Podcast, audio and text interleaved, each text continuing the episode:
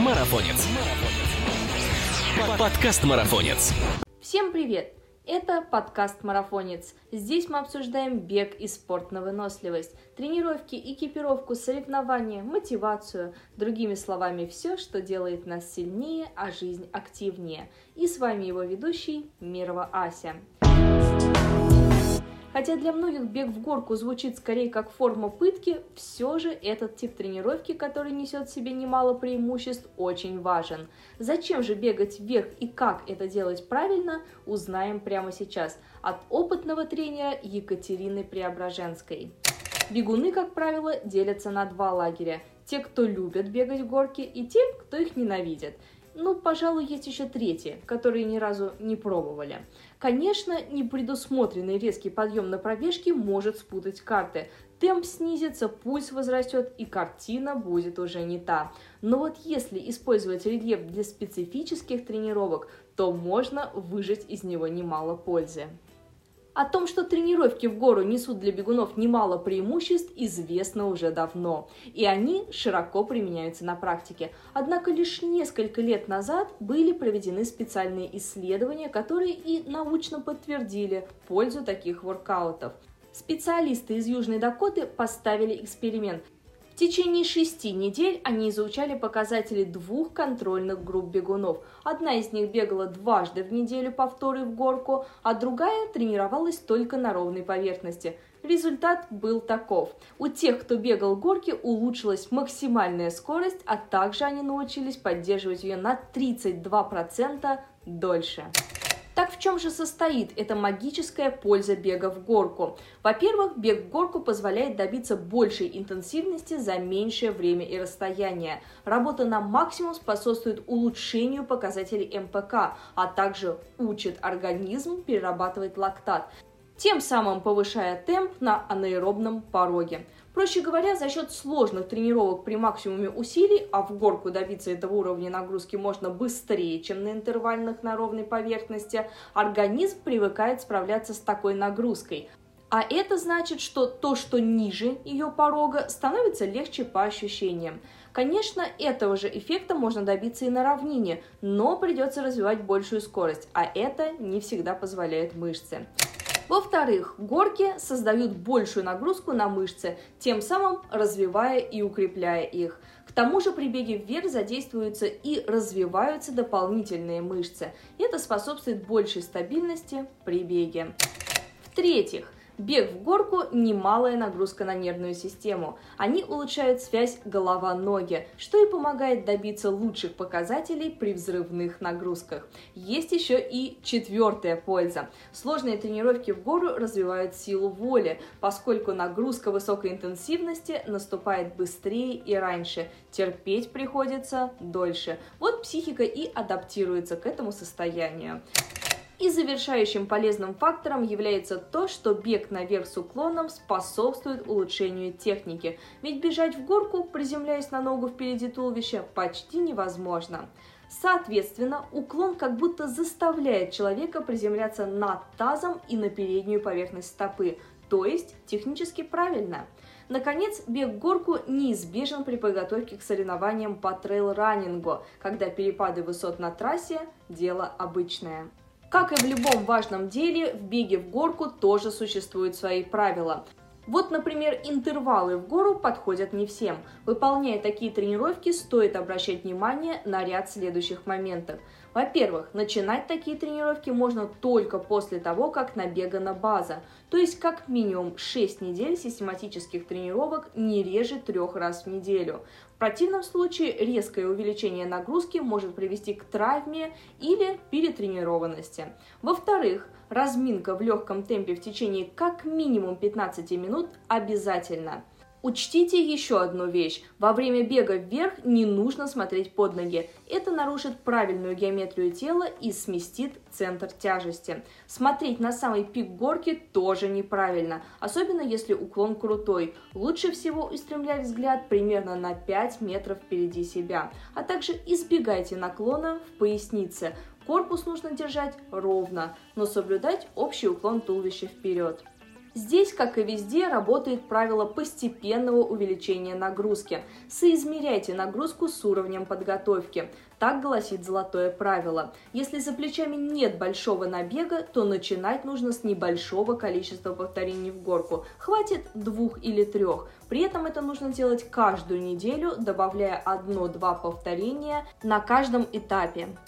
Хотя в вышеописанном эксперименте речь шла о двух тренировках в горку в неделю, оптимальным вариантом будет делать одну такую тренировку каждые 7 дней.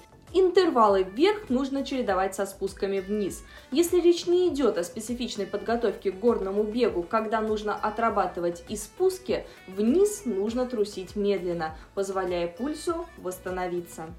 Оказывается, беговые тренировки в горку еще и делятся на типы. С самыми главными из них мы сейчас вас и познакомим. Первая тренировка пригодится вам для того, чтобы поднять скорость на шоссе. Выполняется эта тренировка таким образом. В течение 30 секунд вы забегаете подъем на пределе скорости, а вниз идете пешком или трусите. Такая нагрузка схожа с плеометрикой и тренирует взрывную силу мышц, что дает прибавку к скорости на любом рельефе. Начинать можно с 5-8 повторений и довести их до 15. После таких повторений можно завершить тренировку одним или двумя километрами пробежки по равнине. Подойдет горка с 10 или 20% уклона. Для трейл-раннинга же подойдет следующая тренировка. В течение трех минут нужно забегать в горку на анаэробном пороге, это примерно 70 или 80% процентов максимального усилия, и между ними делать отдых на спусках, ну, по 2 или 3 минуты. Такая тренировка ориентирована не столько на развитие скорости, сколько на улучшение скоростной выносливости и привыкание к неровному рельефу. Для нее подойдут горки с 10% уклона. Для улучшения биомеханики бега можно использовать уклон в 5-15%, интервалы вверх по 15 секунд. Цель не выжать из себя последние силы, но сконцентрироваться на каденсе, работе кора и приземлении ног под тазом. Такие ускорения хорошо делать после основной тренировки, например, 10-километрового кросса. Начинать лучше с 5 повторений и доводить их до 20. Если же вам предстоит забег по неровной трассе или в горах, эта тренировка будет вам очень полезна. Ее можно встроить в длительные тренировки или делать отдельно. После легкой разминки сделайте 6-8 забеганий в горку. Уклон при этом должен быть от 5 до 15%, с 70% усилием. После этого следует километр легкого бега. Этот шаг могут пропустить более продвинутые бегуны, а вот новичкам пропускать его не стоит.